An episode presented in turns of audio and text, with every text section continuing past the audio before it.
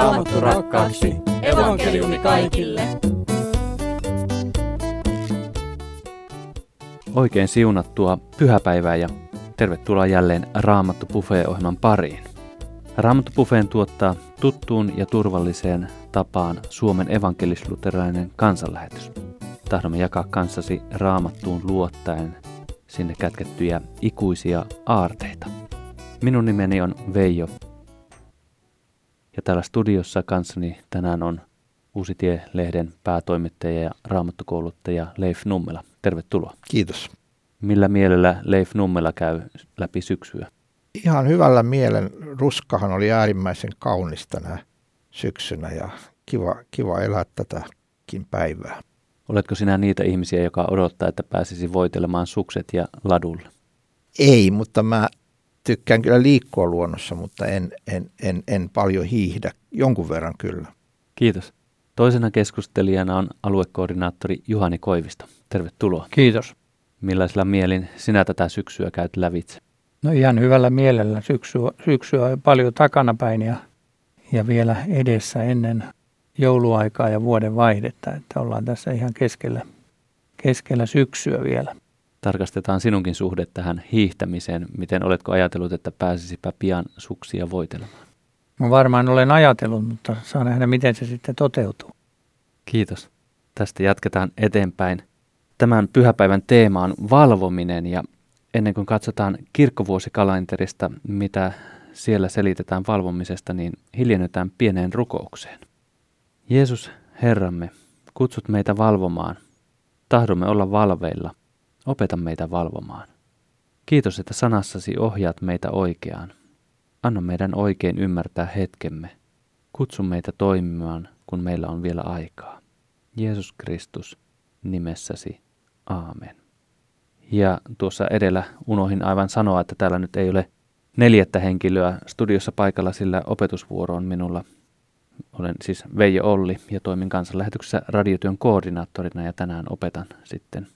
Mutta pyhäpäivän teema, valvokaa, selitetään kirkkovuosikalenterissa näin. Valvomisen sunnuntai on kirkkovuoden viimeistä edellinen sunnuntai. Tämän sunnuntain sanoma korostaa hengellistä valvomista ja Kristuksen paluun odotusta.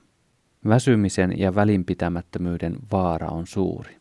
Ihminen kotiutuu helposti tähän maailmaan ja unohtaa, ettei hän elä täällä pysyvästi. Kristityn tulisi olla joka hetki valmis lähtemään tästä elämästä. Valvominen ei kuitenkaan ole voimia kuluttavaa jännitystä, vaan turvallista luottamusta siihen, että Jumala vie meissä aloittamansa hyvän työn päätökseen. Jumalan lupauksen mukaisesti kristityt odottavat uusia taivaita ja uutta maata, jossa vanhuskaus vallitsee. Tuo sananpätkä on toisesta Pietarin kirjasta kolmannesta luvusta jakeesta 13. Mitenkä veljet Leif ja Juhani, millaisiin ajatuksiin valvomisen sunnuntai lennättää? No aina ajatellut, että toi kehotusvalvoa on, on oikeastaan kaikille hyvin, hyvin tärkeä, että, että jos ajatellaan valvomisen vastakohta, niin sehän on nukkuminen, että, että se ei ole hyvä missään, missään elämän alueella. Tietysti nyt kun puhutaan fyysisestä elämästä, niin pitää nukkua ja toivottavasti hyvin, mutta, mutta sitten kun eletään tämä elämä, niin pitäisi olla niin kuin siinä mielessä valveilla, että tajuaa, missä mennään ja mitä tapahtuu ja ymmärtää sitä, mitä kohtaa elämässä mahdollisimman hyvin ja, ja, ja näin poispäin. Tämä on niin kuin, se, on, se on hyvä kehotus. Hmm, kiitos. Mites Juhani? Valvominen muistuttaa elämän yllätyksellisyydestä, että emme tiedä milloin yhtäkkiä joudumme jopa lähtemään tästä elämästä tai, tai elämämme kohtaa jokin muu iso asia. Joka tapauksessa Raamattu kehottaa olemaan jatkuvasti valppaana ja valveilla. Kiitos. Vielä tekisin mieli ottaa uusi kierros, kun Jeesus puhuu valvomisesta ja meitä haastetaan valvomisen ja vastakohtaan nukkuminen. Ja kun katsoo tätä aikaa, niin jos näitä termiä kääntäisi tähän aikaan, niin voisi itse ajatella, että, että tällainen nukkuminen voi ilmetä sillä, että tällainen niin kuin joku asia tässä maailmassa tempaa meidät tavallaan huumaa niin kuin mukaan, imasee mukaan. Voisiko näin ajatella, että tämä nukkuminen voi olla tempautumista kaikenlaisten ajatusten virtaan? voi, voi hyvinkin olla ja jos edelleen palaan siihen, mitä ajattelin, että tämä on niin kuin kaikille hyvä sana, niin jos ajatellaan monia asioita vaikka yhteiskunnallisesti, niin on hirveän tärkeää, että me ollaan hereillä, että mitä tässä tapahtuu. Muuten voi yhtäkkiä ruveta meneen kohti jotain suuntaa, mitä kukaan ei halua ja, ja, ja ihmiset, jos nukkuu, niin sitten ne ei niin kuin huomaa, mitä tapahtuu. Ja hengellisessä elämässä ihan samoin, että, että voi olla, että on joku kehitys menossa ja mä niin kuin sanon, tempaudun, tempaudun kritiikittömästi mukaan johonkin liikkeeseen tai johonkin suuntaukseen ja mä niin kuin ymmärrän, mitä tässä, että tässä on niin kuin jotain epäterveitä korostuksia ja muita, niin, niin tämmöisissä asioissa pitää, pitää olla hereillä. Hmm. Raamatussa meitä kehotetaan joka hetki tarkkaamaan ajan merkkejä raamatun valossa ja valvominen on tässä tietysti nukkumisen, mutta nukkumisella tarkoitetaan nähdäkseni tässä tapauksessa tämmöistä välinpitämättömyyttä tai ajelehtimistä ja johonkin suuntaan. Joskus joissakin historiavaiheissa on sitten jälkeenpäin selvitetty, että kun ei ole valvottu, niin mitä siitä sitten on voinut seurata, kun jotain ilmiötä on jälkeenpäin analysoitu. Ja periaatteessa kaikkia aikoja ja ajan merkkejä jälkeenpäin katsotaan ja ja tietystä näkökulmasta sitten kysytään, että olivatko kristityt hereillä. Hyviä ajatuksia. Otetaan tähän lisää ajatuksia raamatusta. Tämän päivän evankeliumiteksti on Matteuksen evankeliumissa luvussa 25 ja jakeissa 1-13.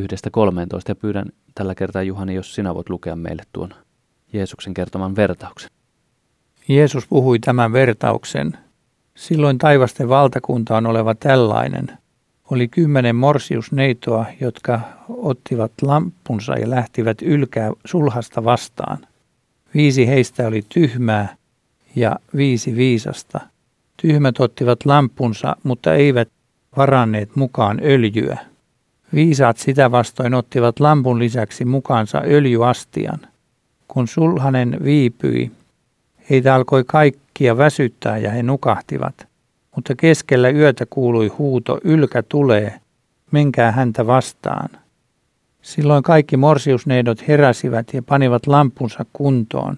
Tyhmät sanoivat viisaille, antakaa meille vähän öljyä, meidän lampumme sammuvat. Mutta viisaat vastasivat, emme me voi, se ei, ei se riitä meille kaikille, menkää ostamaan kauppialta. Mutta kun he olivat ostamassa öljyä, sulhanen tuli ne, jotka olivat valmiit, menivät hänen kanssaan häätaloon ja ovi suljettiin. Jonkin ajan kuluttua toiset saapuivat sinne ja huusivat, Herra, Herra, avaa meille. Mutta hän vastasi, totisesti minä en tunne teitä.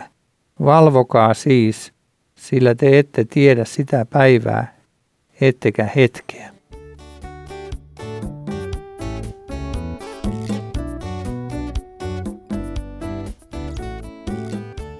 Kiitos.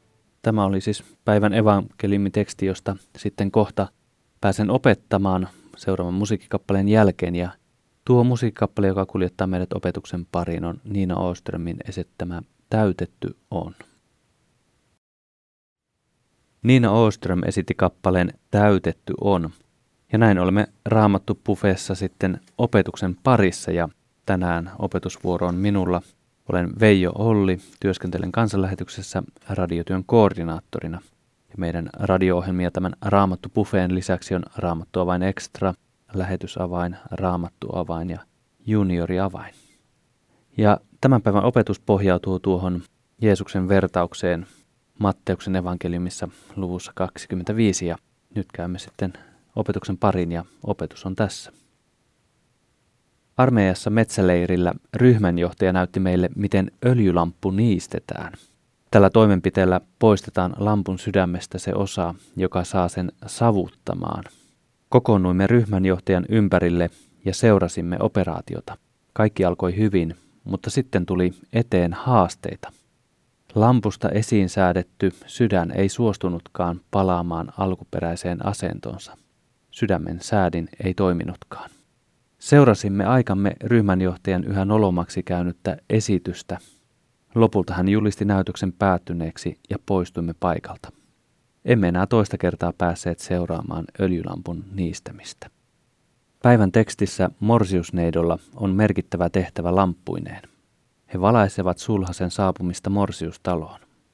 Hetki on arvokas, kun sulhanen saattueineen saapuu paikan päälle. Kaiken kuuluu mennä oikein ja näyttävästi. Jeesuksen vertauksessa tapahtuu ikävä tapahtuma. Puolet tärkeän tehtävän suorittajista ei ole oikeaan aikaan paikalla ja valmiina tehtävän toteuttamiseen. Sulhanen ei varmasti ajattele lämmöllä näitä poissaolollaan loistavia valon näyttäjiä. Tilanteessa kytee skandaalin mahdollisuudet. Onneksi toiset ovat valmiina ja sulhanen voi saapua lamppujen loistossa juhlapaikalle. Ainutlaatuinen tilanne on täpärästi pelastettu. Sulhanen on välttynyt nolatuksi tulemiselta. Mitä Jeesus on oikein tähän vertaukseen tallettanut? Raamattua voimme lukea monella tavalla. On erilaisia kerroksia, mitä voimme käydä tekstistä pohtimaan. Itse pidän paljon tavasta yrittää tavoittaa se ensivaikutelma, joka ensikertalaiselle kertomuksen keskellä syntyy. Suullisesti kerrotun kertomuksen ääressä syntyy välittömiä oivalluksia. Pysähdyin hiljattain erään raamatun tekstin äärelle. Luin sen läpi ja kirjasin lyhyesti oivallukseni. Luin kohdan taas uudelleen läpi ja taas kirjasin oivallukseni. Jatkoin näin, kunnes pieni paperini oli täynnä tuon tekstin herättämiä välittömiä ajatuksia. Lista oli puhutteleva siitä avautui isoja näköaloja tekstiin. Näin voimme jokainen toimia tekstin ääressä. Millaisia oivalluksia tämän tekstin ääressä minulle syntyi, kun luen sitä läpi? Kirjasin ylös ja luen sinulle muutamia ajatuksia. Ne ovat nämä. Voimme toimia viisaasti tai tyhmästi. Viisat varautuivat palvelemaan pidempään. He varmistivat tämän ottamalla mukaan lisää öljyä. Tyhmät olivat tunareita lampunsa kanssa. Joko he eivät ymmärtäneet niiden toimintaa tai eivät välittäneet, miten ne toimi. Yöllä tahtoo tulla uni jokaisella silmään. Ilman herätyshuutoa he kaikki olisivat nukkuneet pommiin. Hyvä asia, että herätyshuuto kuului. Lopussa ovi suljetaan, eikä sitä enää avata. Toiset pääsivät sisään ja toiset jäivät ulkopuolelle. Tällaisia ajatuksia listasin päivän tekstistä ylös. Me jokainen voimme työskennellä tällä tavalla tekstien ääressä. Nyt on valvomisen sunnuntai. Viisaat ja tyhmät morsiusneidot antavat yhden näkökulman valvomiseen. Palaan äskeisiin oivalluksiin kysymysten muodossa. Voisin käydä kysymykseni tutkiskelemaan itseäni tässä ohjelmassa, mutta haastan sinut nyt olemaan korva tarkkana ja ottamaan kysymykset vastaan omalle kohdallesi. Miten vastaat kysymyksiin? Oletko valmis kuulemaan nämä kysymykset? Tässä tulee ensimmäinen kysymys. Toimitko sinä viisaasti vai tyhmästi? Tässä toinen kysymys. Oletko varautunut siihen, että saatat joutua palvelemaan luultua pidempään? Sitten kolmas. Ymmärrätkö hengellisen todellisuuden?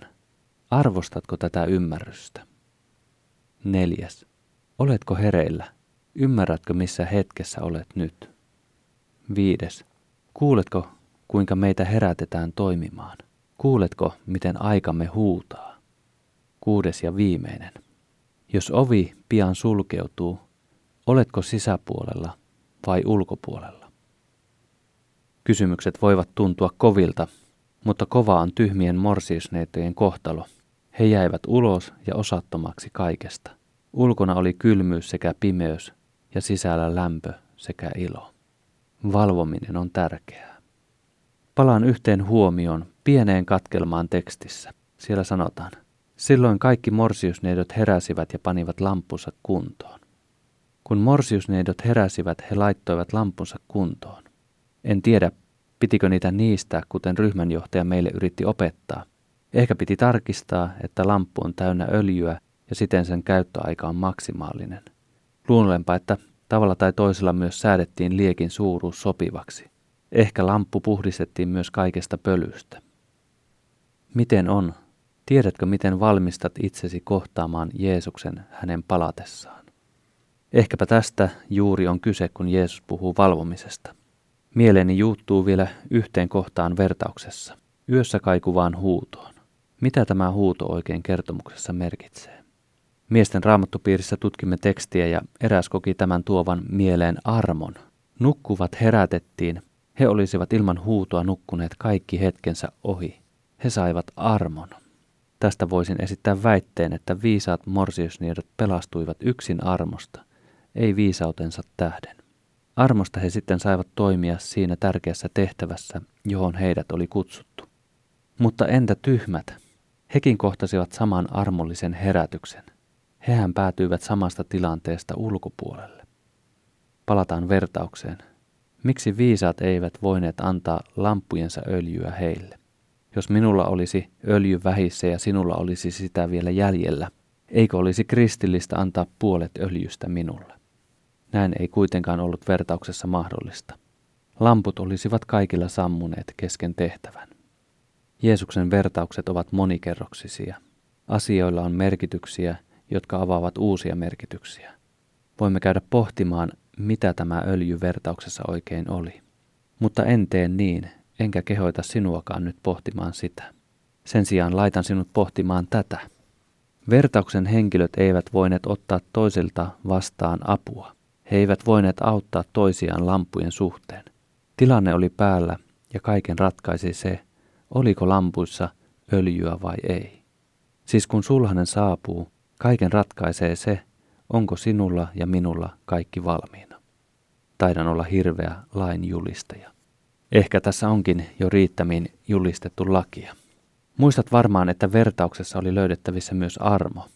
Hetkensä ohi nukkuvat herätettiin. Ilman tätä herätystä ei kukaan olisi päässyt sisälle. Pelastus tulee yksin armosta. Mutta mikä on tämä armo? Sen voisi avata pienoisevankeliumiksi kutsutulla kohdalla Johanneksen evankeliumissa luvussa 3 jakeessa 16. Jumala on rakastanut maailmaan niin paljon, että antoi ainoan poikansa, jottei yksikään, joka häneen uskoo, joutuisi kadotukseen, vaan saisi iankaikkisen elämän. Haluan lukea tämän vielä vanhemman kirkkoraamatun mukaan. Toisille on hyvin tuttu sen ilmaisu. Ja se menee näin. Sillä niin on Jumala maailmaa rakastanut, että antoi ainokaisen poikansa, ettei yksikään, joka hänen uskoo, hukkuisi, vaan hänellä olisi iankaikkinen elämä. Pelastus tulee yksin uskosta, yksin armosta, yksin Kristuksen tähden. Usko on luottamusta Jeesuksen sovitustyöhön ja valmiutta tarttua Jumalan tarjoamaan armon lahjaan. Armo. Ihminen pelastuu kokonaan Jumalan armon vuoksi, ei omien tekojensa ansiosta. Kristuksen tähden. Kristus otti kantaakseen ihmisen synnit, etteivät ne enää erottaisi ihmistä Jumalasta. Kristus kärsi, kuoli ja nousi kuolleista meidän puolestamme. Tässä uskossa, kun käymme Herraamme vastaan, emme jää ulkopuolelle. Tämä on se, mihin meidän tulee olla kiinnittyneenä, kun vertauksen ylkä saapuu. Ja kun Jeesus saapuu tai kuolemme, on aikamme laittaa tämä lamppu palaamaan jo päättynyt. Päätän opetuksen rukoukseen. Näin rukoilemme. Jeesus, tässä olemme. Anna lampumme öljyä. Anna lampumme palaa aina. Jeesus, kiitämme armosta, kiitämme täytetystä työstäsi, kiitämme uskon lahjasta. Pyydämme, pidä meidät armosi huomassa niin tänään kuin iankaikkisesti. Jeesus Kristus nimessäsi. Aamen. Tässä tämän päivän opetus ja jatkamme sitten keskusteluosuuteen studiossa Leif Nummela ja Juhani Koivisto valmiina keskusteluun ja musiikki kuljettaa meidät tuohon keskusteluosuuteen. Anna lampuni öljyä laulaa Tampereen Tuomaskuoro ja tuon laulun jälkeen tulee mainoskatko, jolla tulee tietoa, miten voit tukea toimintaamme, olla suuressa mukana lahjoittamalla työllemme. Tämän ohjelman tuottaa Suomen evankelisuutinen kansanlähetys. Nyt kuuntelemme musiikkia.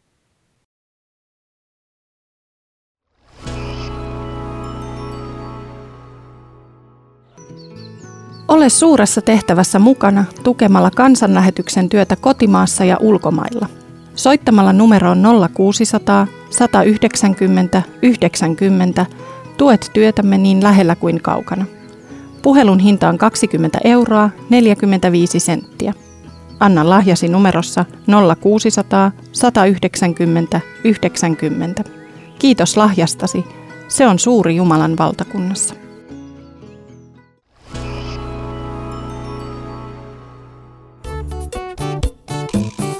Raamattu rakkaaksi. Evankeliumi kaikille.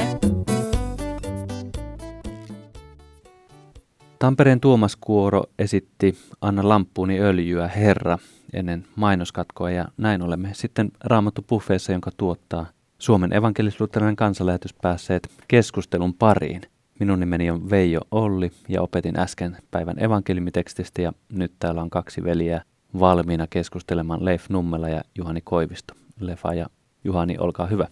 Niin, tässä valvomisessa äh, tästä tuli mieleen, kun olit tehnyt näitä muistiinpanoja näistä teksteistä, mitä luit, että, että se on hyvä, että meillä on annettu tällaiset niin kuin välineet pysyä hereillä, että, että Jumalan sana on tietysti päällimmäinen semmoinen, että se pitää hereillä, se, se niin kuin sekä ravistelee ää, ja hereille niin kuin, ää, ja, ja, ja se haastaa, ja, mutta se myöskin niin kuin lohduttaa ja, ja, ja, ja niin kuin hoitaa evankeliumin kautta, mutta joka tapauksessa niin kuin se sana pitää, pitää hereillä. Ja sitten näitä on tietysti muitakin välineitä. Ehtoollinen on semmoinen, jossa on tärkeää käydä, koska siinä Kristus itse palvelee meitä ja, ja, ja, ja sitten kristittyjen yhteys, jossa me keskustellaan näistä asioista ja, ja saadaan tukea, niin meillä on annettu hyvät välineet, välineet tietysti rukous vielä, vielä ja, ja muitakin välineitä joita hy- käyttämällä on helpompi pysyä hereillä. Hmm, Juhani. Tästä tekstiä kun luemme, niin huomaamme, että sekä viisaat että tyhmät, molemmat, molempia alkoi väsyttää ja sitten sanottiin, että molemmat nuk- nukahtivat. Ei siis ollut niin, että toiset olisi vain nukahtaneet, toiset eivät, vaan kaikki nukahtivat.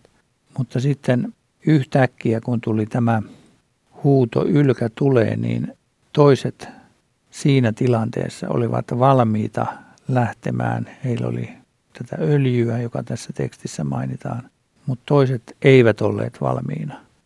Tämä on hyvin tämmöinen, voisiko sanoa vakava, tämän tekstin vakava paikka. Toiset oli valmiina, toiset eivät ja, ja se ratkaisi heidän kohtalonsa. Käsittääkseni toi öljy, en tiedä miten sinä Juhani ajattelet, mutta käsittääkseni se viittaa tähän niin kuin pyhän hengen toimintaan sillä tavalla, että jos ajatellaan, että, että kun kaikki nukahti, niin sitten kuitenkin toisilla oli se usko, kun, he, kun kaikki herätettiin sitten siinä yljen tullessa, niin toisilla oli se usko ja se luottamus Jeesuksen, se Kristuksen sisäinen tuntemus, mistä, mistä puhutaan, puhutaan tota, kristinuskossa, että että se oli niin kuin todelli, todellinen ja se ei niin kuin lähde sieltä, sieltä yhtäkkiä pois, vaikka, vaikka kaikki nukahtikin, niin se oli tallella, kun tuli, mutta toisilla, toisilla sitä ei sitten ollut, niin, niin he eivät olleet valmistautuneet oikeasti tähän, että elämä päättyy ja Kristus tulee. Niin, jos ajatellaan taivaalliseen hääjuhlaan pääsemistä, taivaaseen pääsemistä, niin sinnehän päästään vain yksin Jeesuksen sovitustyön tähden uskossa häneen.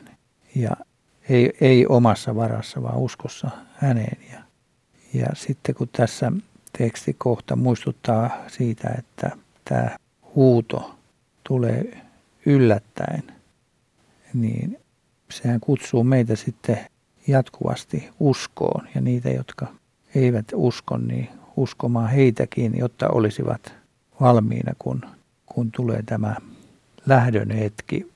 Tämä kirkkovuoden sunnuntai muistuttaa Kristuksen tulemisesta, josta siitäkin sanotaan. Toisaalta kerrotaan, että siinä on tiettyjä ennakoivia merkkejä, mutta toisaalta muistutetaan myös siitä, että se voi tulla yllättäen.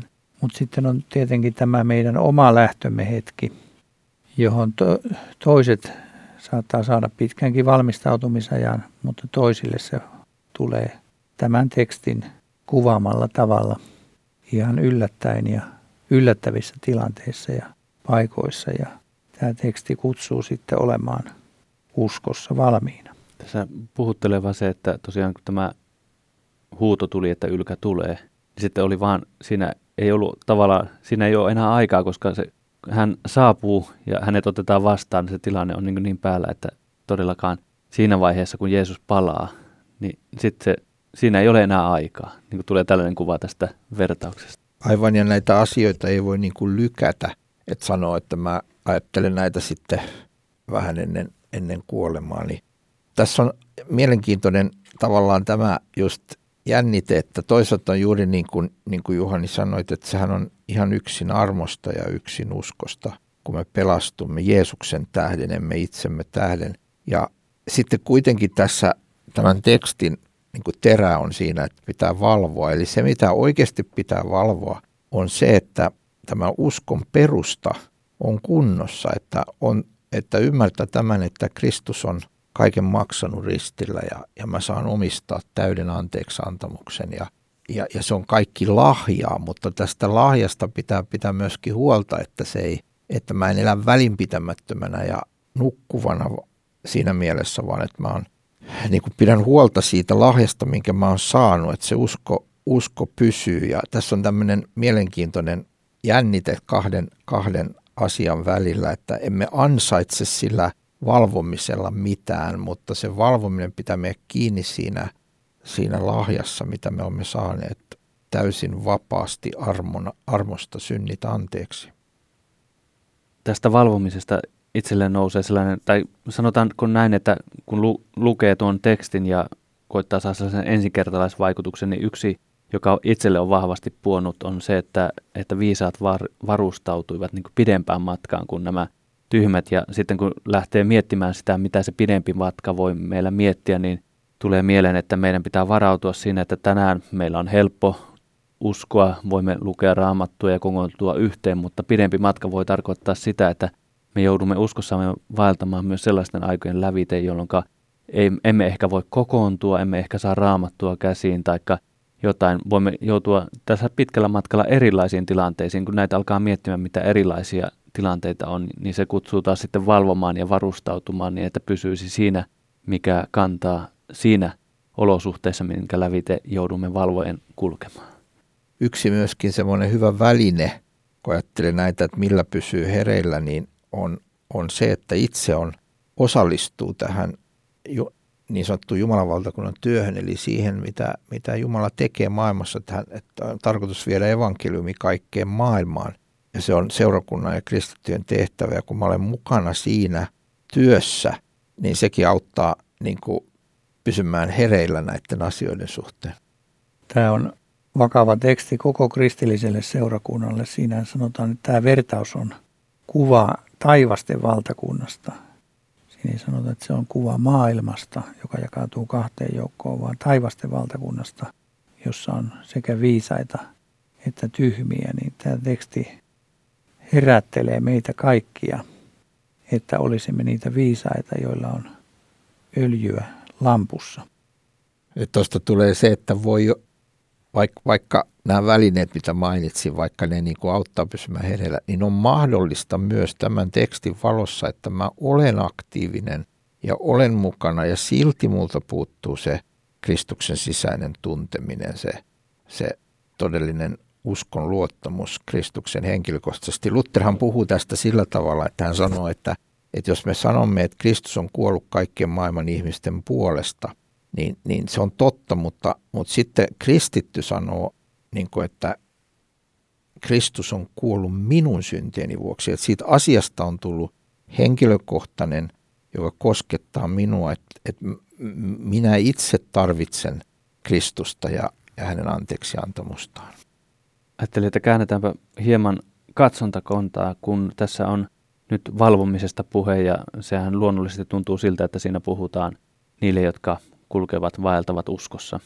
Mutta tässä on tämä toinen kohderyhmä, jotka jäävät ulos. Mitä tämän vertauksen äärellä pitäisi ihmisen, millaisia askeleita tai ajatuksia ottaa, kun jos kysymys on, että tämän vertauksen äärellä, niin oletko sinä lopulta ulkona vai sisällä? Ja sitten ihminen joutuu sitä sisimmässä rehellisyyden nimessä sanomaan, että minä koen niin, että minä jäisin ulos. Miten tälle ihmiselle? Meidän radion ääressä on varmaan monia, jotka saattaa kokea, että apua, minä taidan olla ulkona. Mitä teksti sanoo, mitä sanoisitte? Niin, Paavalikin kysyy rohkeasti, että koetelkaa itseänne, oletteko uskossa. Eli tota, nythän ei ole kysymys siitä, että, mä, että mulla on tiettyjä tunteita tai mulla on tietty joku ihan tietty kokemus tai jotakin tällaista, vaan kysymys on siitä, että, että, että olenko mä turvaamassa siihen ainoan tiehen, siihen ainoan mahdollisuuteen, millä taivaan ovi aukeaa, eli Jeesuksen täytettyyn työhön Golgatan ristillä. Että onko, onko mulla, kuvittelenko mä esimerkiksi, että joku muu asia on se perusta, millä mä pääsen sisään. Että mä oon jotenkin semmoinen ihminen, että kyllähän mä pääsen sisään. Se on jo niin kuin nukahtamisen partaalla olemista, jos mä alan kuvitella näin, että, että tämä valvominen on minusta ennen kaikkea muuta. Se on valvomista siinä, että se perusta on kunnossa mun elämässä. Että mä olen Kristuksen sovitustyön piirissä Jumalan armosta, johon mut on kastettu, joka mulle tarjotaan ehtoollisessa ja joka on Jumalan sanassa, mutta että onko mulla tämän, tämän sisäinen tunteminen ja luottamus tähän omakohtaisesti?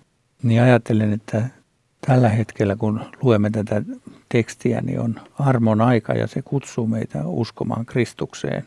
Ja niin kuin Leif totesi tuossa, niin tällä tavalla olemaan valmiina. Toiseksi tämä teksti on voimakasta varoitusta. Se, tot, se ei ajattele niin kuin meidän aikana me saatetaan ajatella, että kaikki ihmiset ovat ikään kuin samanlaisia, vaan se sanoo, että toiset, toiset valvovat, toiset eivät valvo. Toiset pääsevät sisälle, koska ovat olleet valmiina. Toiset jäävät oven ulkopuolelle. Tehdään tämmöinen jako kahtia, joka, joka erityisesti Matteuksen evankeliumin 25. luvussa tulee, tulee esille. Se on tällaista tarpeellista vakavaa varoitusta, joka kutsuu uskomaan Kristukseen ja olemaan valmiina. Otan vielä uuden hyökkäyksen tähän samaan kysymykseen, että tämän vakavan varoituksen äärellä meillä voi olla radion ääressä kuuntelija, joka kokee nyt, että minä jään ulos, minä varmaan kuolen tänään. Miten minä voin päästä sisälle? Niin meillä, niin kuin Juhani hyvin sanoi, se on vakava teksti. Me, me emme tiedä päiviemme määrää. Me ei tiedetä, että se toi sun kysymys on hyvin, hyvin olennainen. Että et mitä, jos, mitä jos mulle tulee lähtö tänään, mikä on mun tilanne? No siis tämä siis koko raamattu julistaa sitä, että Jumala on hyvä ja rakastava ja hän on Kristuksessa sovittanut kaikkien ihmisten synnit. Eli voi sanoa näinkin rohkeasti, että saat uskoa Jeesuksen nimessä ja veressä kaikki syntisi anteeksi omalle kohdallesi. Se on, siihen on lupa raamattu tätä niin kuin julistaa meille. Ää, tämä vakavuus tässä tekstissä on juuri myös se, niin että jos mä kuvittelen, että on itsestään selvää, että mä olen sisällä, niin se on vähän, se on semmoinen nukuttava ajatus. Vaan mun pitäisi tehdä tämä kysymys itselleni, niin kuin, että et, et, et mitä Jeesus minulle merkitsee, olenko minä hänen omansa, onko hän minun vapahtajani ja Herrani juuri tällä hetkellä ja tänä päivänä. Tähän tämä teksti kyllä ravistelee meitä, meitä herellä, koska raamatussa todetaan yksinkertaisesti, että usko ei ole joka miehen tai naisen. Siis se, kaikki eivät usko, kaikki eivät luota henkilökohtaisesti Kristukseen. Ajattelen myöskin samalla tavalla ja, ja sitten toisaalta niin, että jos joku kysyy, kysyy tämän kysymyksen, niin se jo osoittaa, että Jumalan kutsu kohtaa häntä ja pyhä henki tekee työtään. Ja se on kutsu uskomaan Kristukseen. Nyt on kuitenkin vielä armon aika, kun kuulemme tämän kutsun.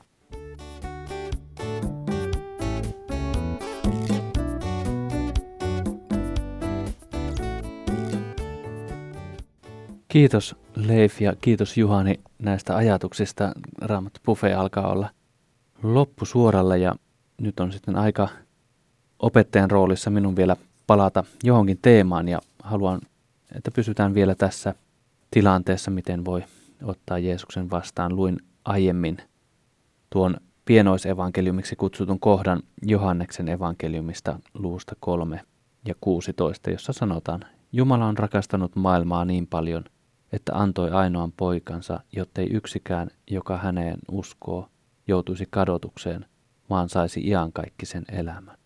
Usko Jeesukseen pelastaa ja siihen voi tarttua, ei tarvitse jäädä ulos näistä juhlista, mitkä tässä vertauksessa oli tulossa ja rakastava Jumala odottaa ja vetää, niin kuin Juhani tuossa äsken sanoi, että jo se, että tuntee, että olenko minä sisällä, niin se on pyhän hengen työtä, mutta se on taas sitten sitä vaarallista nukkumista, niin kuin Leif toi esille, että, että jos ei olekaan tällaista indikaattoria ja ajattelee, että no kyllä minä tällaisena kelpaan, ei ole mitään tuntoa itsestään. Synnin tunto on hyvä, se on kipeä asia, se kannattaa tuoda Jumalan eteen ja pyytää syntejä anteeksi. Ei kannata lähteä itse sovittamaan, jotenkin järkeilemään, että minä jotenkin ne pystyn hyvittämään. Me emme pysty hyvittämään, mutta kun me Jeesuksen sovitustyöhön turvataan ja siten lähestymme Jumalaa, niin meillä ei ole mitään hätää. Saamme syntimme anteeksi ja perimme iankaikkisen elämän. Saamme olla suuressa juhlassa, jossa on sitten rakas vapahtajamme Jeesus Kristuskin läsnä taivaassa.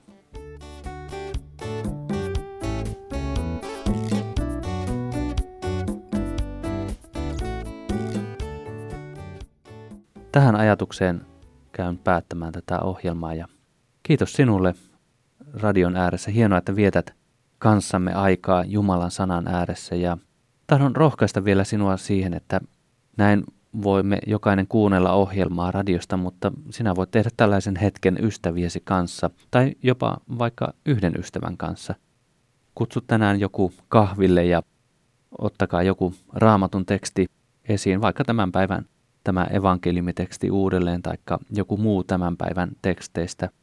Ja lukekaa se läpi ja vaihtakaa ajatuksia siitä kahvipöydän lomassa ja uskon, että tuo hetki on todella hyvä ja vahvistaa uskoa ja auttaa meitä valvomaan. Ja tällaisen hetken voi järjestää myös sellaisen ystävän kanssa, joka ei vielä ole Jeesuksen oma. Et voi tietää, miten ihminen reagoi, kun hän saa lukea Jumalan sanaa. Se voi olla todella merkittävä ja hyvä hetki, kun hän saa kenties elämänsä ensimmäisen kerran lukea sinun kanssasi Jumalan sanaa. Rohkaisen sinua. Ja muistutan vielä sitten muutamasta internet-osoitteesta. Avaimia.net on internetissä osoite, josta voi tämän ohjelman kuunnella vaikka välittömästi uudelleen ja voit myös sen lähettää sähköpostilla, Facebook-linkillä tai WhatsApp-linkillä jollekin ystävällesi ja kehottaa kuuntelemaan, jos näin koet hyväksi. Ja tuosta avaimia.net osoitteesta myös pääset seuraamaan kello 13 näin sunnuntaisin alkavaa kansanlähetyksen Jumalan palvelusta lähetyskeskuksestamme Ryttylästä. Eli sieltä tulee videolähetys. Ja sitten vielä yksi haaste. Kansanlähetys.fi on sivusto, joka kertoo työstämme ja sieltä voit tilata myös meidän työntekijöiden niin kotimaan kuin ulkomaan työntekijöiden rukouskirjeitä. Ja tämä on yksi valvomisen muoto, kun seuraa toisten elämää tällaisten kirjeiden myötä ja näkee Jumalan valtakunnasta pieniä askeleita ja rukousaiheita, niin se auttaa pysymään myös valveilla tässä ajassa. Näillä ajatuksilla päätän tämän raamattupufeen. Ole siunattu, anna Jumalan sanan asua sydämessäsi, anna sen kulkeutua myös sinun suustasi, sinun lähimmäisillesi. Ensi viikolla jatketaan kuulemisiin.